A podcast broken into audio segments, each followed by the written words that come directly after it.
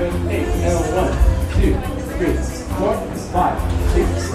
And turn. That was the sound of salsa, bachata, and cumbia being taught at a local event by Tiempo Latino Dance Company in Reno, Nevada. These different styles of music echo across Latin America, connecting the different cultures and identities that make up the dance community of Reno.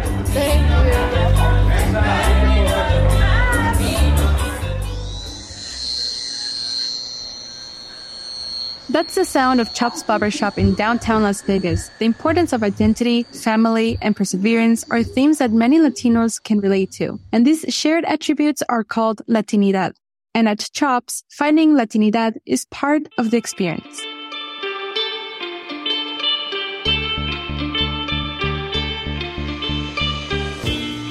Welcome to Indy Matters, the podcast from the Nevada Independent. I'm your host this week, Alex Couraud. And today, me and reporter Jannelle Calderon are going to be diving into the diverse and deeply rooted Hispanic cultures that span the Silver State as members of the community celebrated during Hispanic Heritage Month. We've got two different stories of very real people that live here in Nevada. One is Gerzon Chaves, owner of Tiempo Latino Dance Company, who has brought the Latino community together through salsa. And the other is Ernest Madrid, owner of Chops Barbershop in Las Vegas, who has been understanding and exploring his own relationship with Latinidad since he was a teenager. And here to introduce the pod with me today is Jannelle.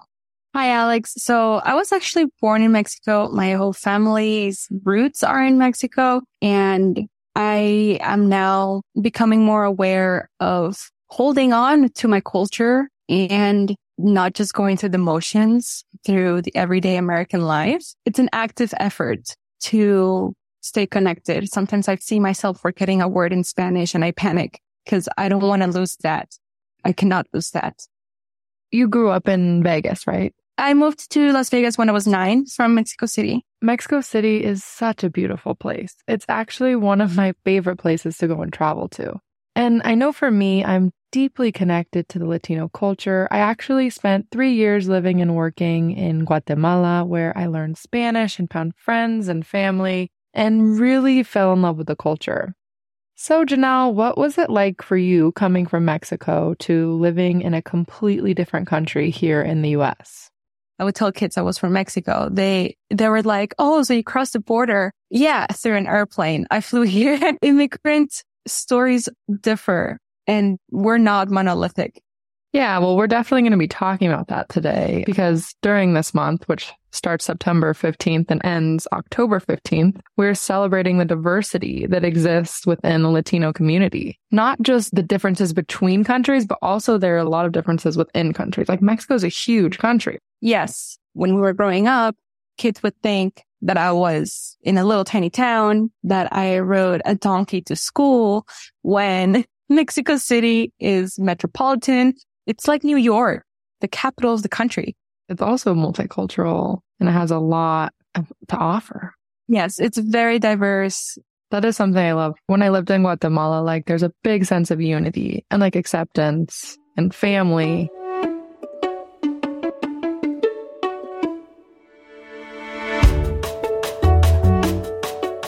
So, we're doing this episode because September 15th started Hispanic Heritage Month. We thought it would be fun to kind of highlight a couple Latino owned businesses in Nevada. And this month started in 1968 as a week long celebration, but it was in 1988 that President Ronald Reagan turned it into a month long holiday. And actually, there are a lot of countries that celebrate their Independence Days during this time frame. Yes, uh, Mexico's is September 16. I do know that Nicaragua and El Salvador also have their Independence Day September 15 and Chile is September 18. So this is just a great time to celebrate all of those countries. Yeah. And here in Nevada, about 30% of our population describe themselves as Hispanic or Latino. And as we know, that could mean anything from having Latino parents to actually being immigrants to just having an identity like that Latinidad, as we say. And with that, let's jump into our pod this week and discover some of the Latinidad that exists here in Nevada.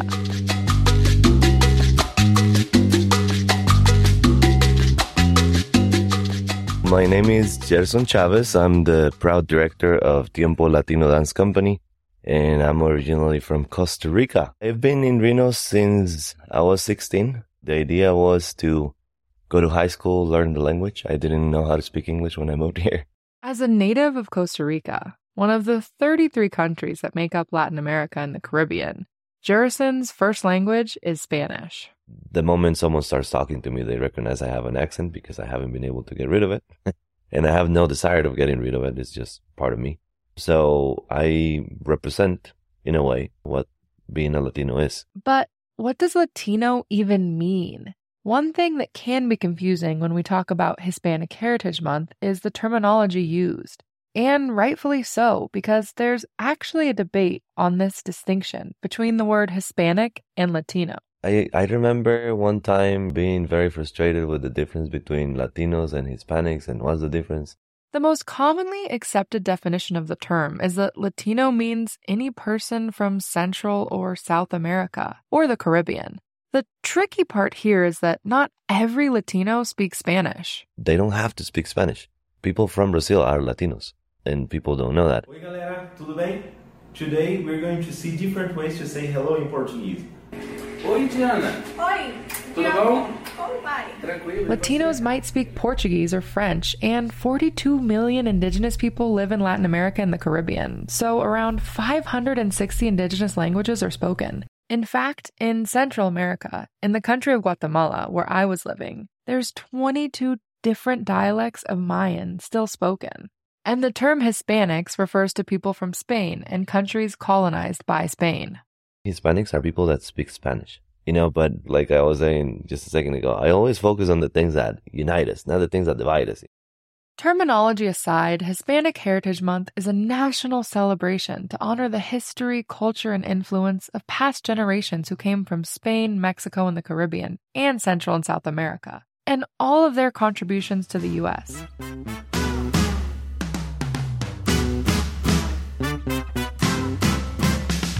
Merengue has a really strong downbeat. The drum goes kutum kuntum kutum kuntum. And then bachata, if you pay attention to the drums, they simply go ta ta ta tum ta ta ta tum.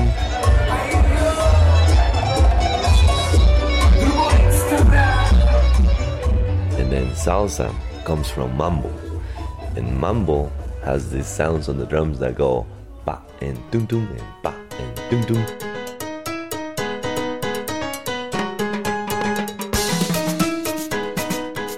Although Gerzon did learn English after coming to Reno, the language that really captivated him was the language of dance. One of the things that I'm blessed about being from Costa Rica is that Costa Rica being in Central America, you get a lot of influence from everywhere. And so I got an opportunity to be surrounded by many different styles of music. But salsa music, for some reason, I just fell in love with.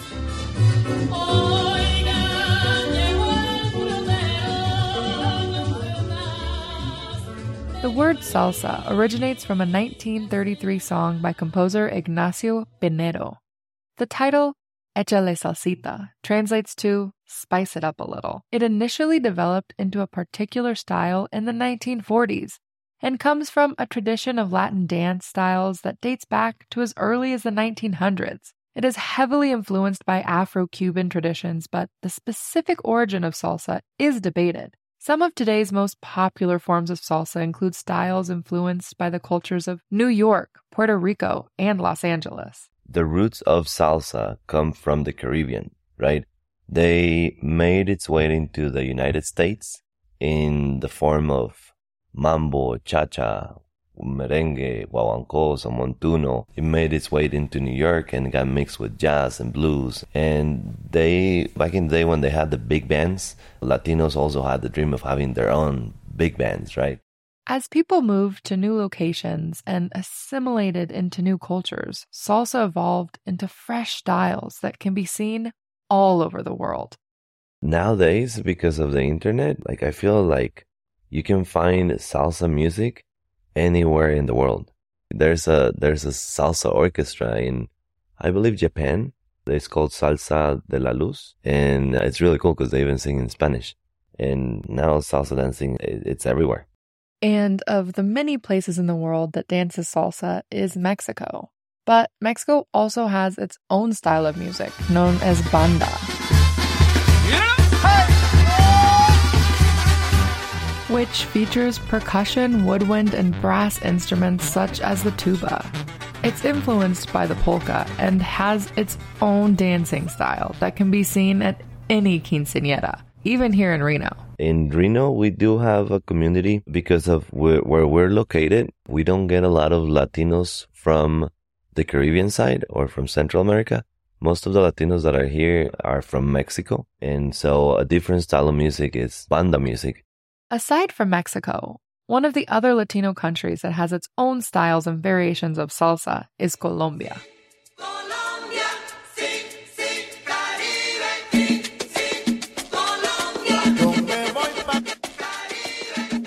Say Colombians we love to dance and we dance many different kinds of music. But salsa is something that is important for all of us. We learn how to dance when we are kids. That was Vanesa de la Cruz, an international student at UNR who is from Medellin, Colombia. We have our own salsa style. It's called salsa caleña, which comes from the city of Cali. It's not California. It's a city in Colombia that is called Cali. And this salsa, it's very distinctive because it requires a lot of foot movement, Salsa dancing and salsa music is a big part of Vanesa's identity as a Latina, so finding that community in the US, in this case through Gerzon's dance classes, was important to her. Salsa is part of my roots as Colombian and as a Latino woman. I think it's part of who we are.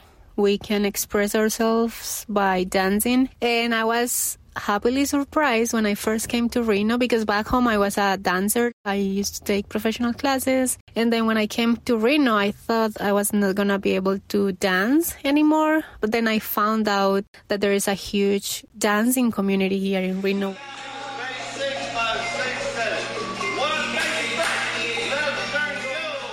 Gerzon followed his dream here in America and started Tiempo Latino Dance Company because of his desire to create this sense of community in northern Nevada, along with his connection to his Latino roots.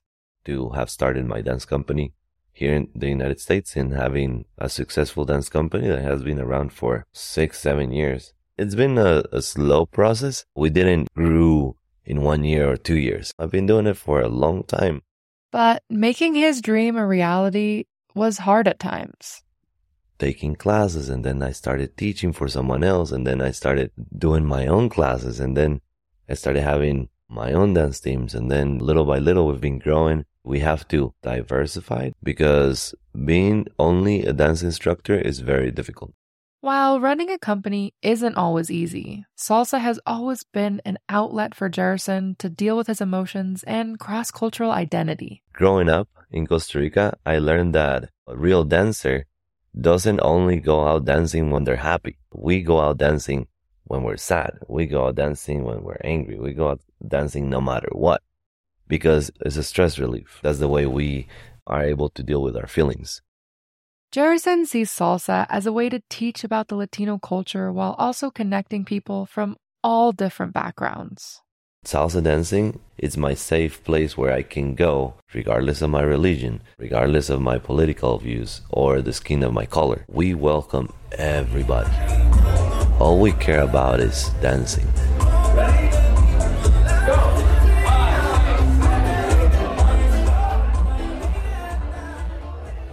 And now let's check back in with Jannelle as she shares her experience at Chop's Barber Shop. Yeah, now. I think being the Mexican American that's actually born here, that's Chicano. That's the bottom base of everything. The border crossed me. I didn't cross no border.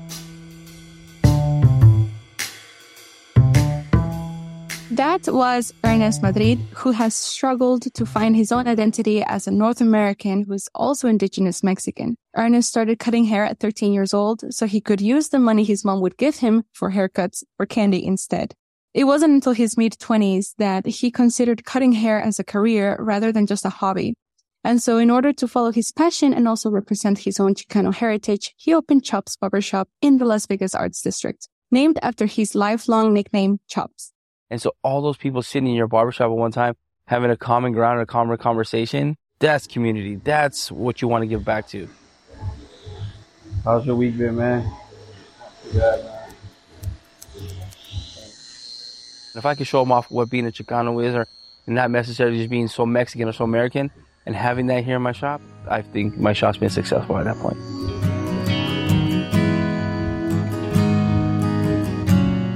I was born in El Paso, Texas. My dad was in the military, and we moved back to Albuquerque. And my dad didn't really want to raise his family in Albuquerque, so he brought us all out to Las Vegas. But my roots are all there, my family's all there, which is the culture is very different from like the traditional Mexican culture. It's more of an Indian, uh, Hispanic uh, infusion type of deal. 167 years ago, the U.S. and Mexico signed the Treaty of Guadalupe Hidalgo, ending the Mexican American War. Mexico lost over half of its territory in the deal.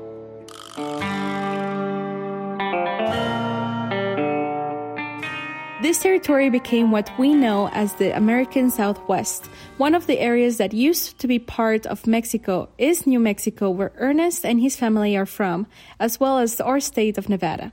When I was younger, I, I just didn't feel like I was always too American, but I wasn't too Mexican. I couldn't vibe too much with the Mexican Mexican homies who were from Mexico, and I couldn't vibe with American people who were actually born here. So that's when I later on in life I found the rockabilly movement, and I was like, it was a culture clash. It was pretty dope, and, that, and that's when I started start back to identifying as Chicano. You know what I'm saying? The term Chicano was originally a racist slur created to describe working class Mexican Americans in Spanish speaking neighborhoods. People say it's Mexican American, but I say it's just, it's culture, the different lifestyle, the clothing style, the hair, uh, all around. You know, being a barber, a lot of these cuts that I do are, are Chicano style haircuts. And to me, that's the culture. You just try to breathe it out to the community. It wasn't until the 1960s during the Chicano political uprising, known as El Movimiento, that Mexican Americans reclaimed the term. The uprising was a movement that advocated for social and political empowerment for Mexican Americans through Chicano nationalism. Many students protested during this time with the slogan Viva la Raza. And today, the term Chicano is used to represent Mexican Americans who identify with one or more of the political or social aspects of Chicano culture. You have the lowrider style of Chicano, you have the rockabilly style of Chicano, and then you have the uh, Mexican American lifestyle, you know. I don't think there's like a look. It's just heart, feeling, love, culture. That environment brings you to be Chicano. Ernest has faced many challenges in owning his own business in Las Vegas over the years including in November of last year when an electrical fire ignited on the backside of the building. Although the contents of the barbershop were untouched, potential asbestos exposure forced him and his nine barbers to shut down. But through his Chicano community, he found hope and a reason to move forward. It's like a respect movement. It's, it's something that generations forget from back in the day. Back when Consafos was first started, it's a sailing of respect. It's a showing the honor and, and the respect for one another. Consafos is a Spanish word meaning with safety, and today the term is used by many Chicanos to mean freedom and respect. And, and in life as a man, everything's based off respect and consafos and, and your culture and you know, how you were brought up. In May, Chops reopened its stores alongside a small thrift shop called La Tienda, which is Spanish for the store. A lot of people say that it's a pretty cool concept to have a barbershop and a vintage clothing store connected right next to each other. As a religious person, I want to show the love that I have in my heart for everyone. Through the power of God, I, I could show that and show it in my shop. No matter what sexual origin, race, religion, culture, lifestyle you live, I want that to all be accepted here. Ernest has strong values of respect rooted in his Chicano heritage, and today he's continuing this legacy through being a father. I think respect is given, it's not earned. You give respect to earn respect. You know what I'm saying? So the way I raise my my children is, you know, and there's a, there's a thing in my house where the men take care of the women, the women nurture the men and make that love. And then that love becomes a family. That family becomes what you would call the respect, you know, for one another.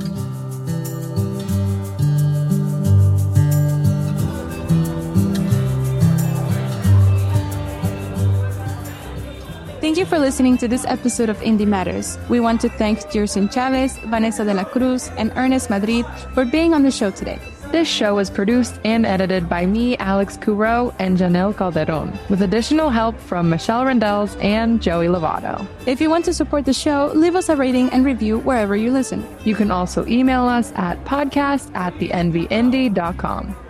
Our theme song is from Emily Pratt, and we have additional music from Storyblocks, June Pearson, and Joey. Thank you for listening to Indy Matters. I'm your host this week, Alex Couraud.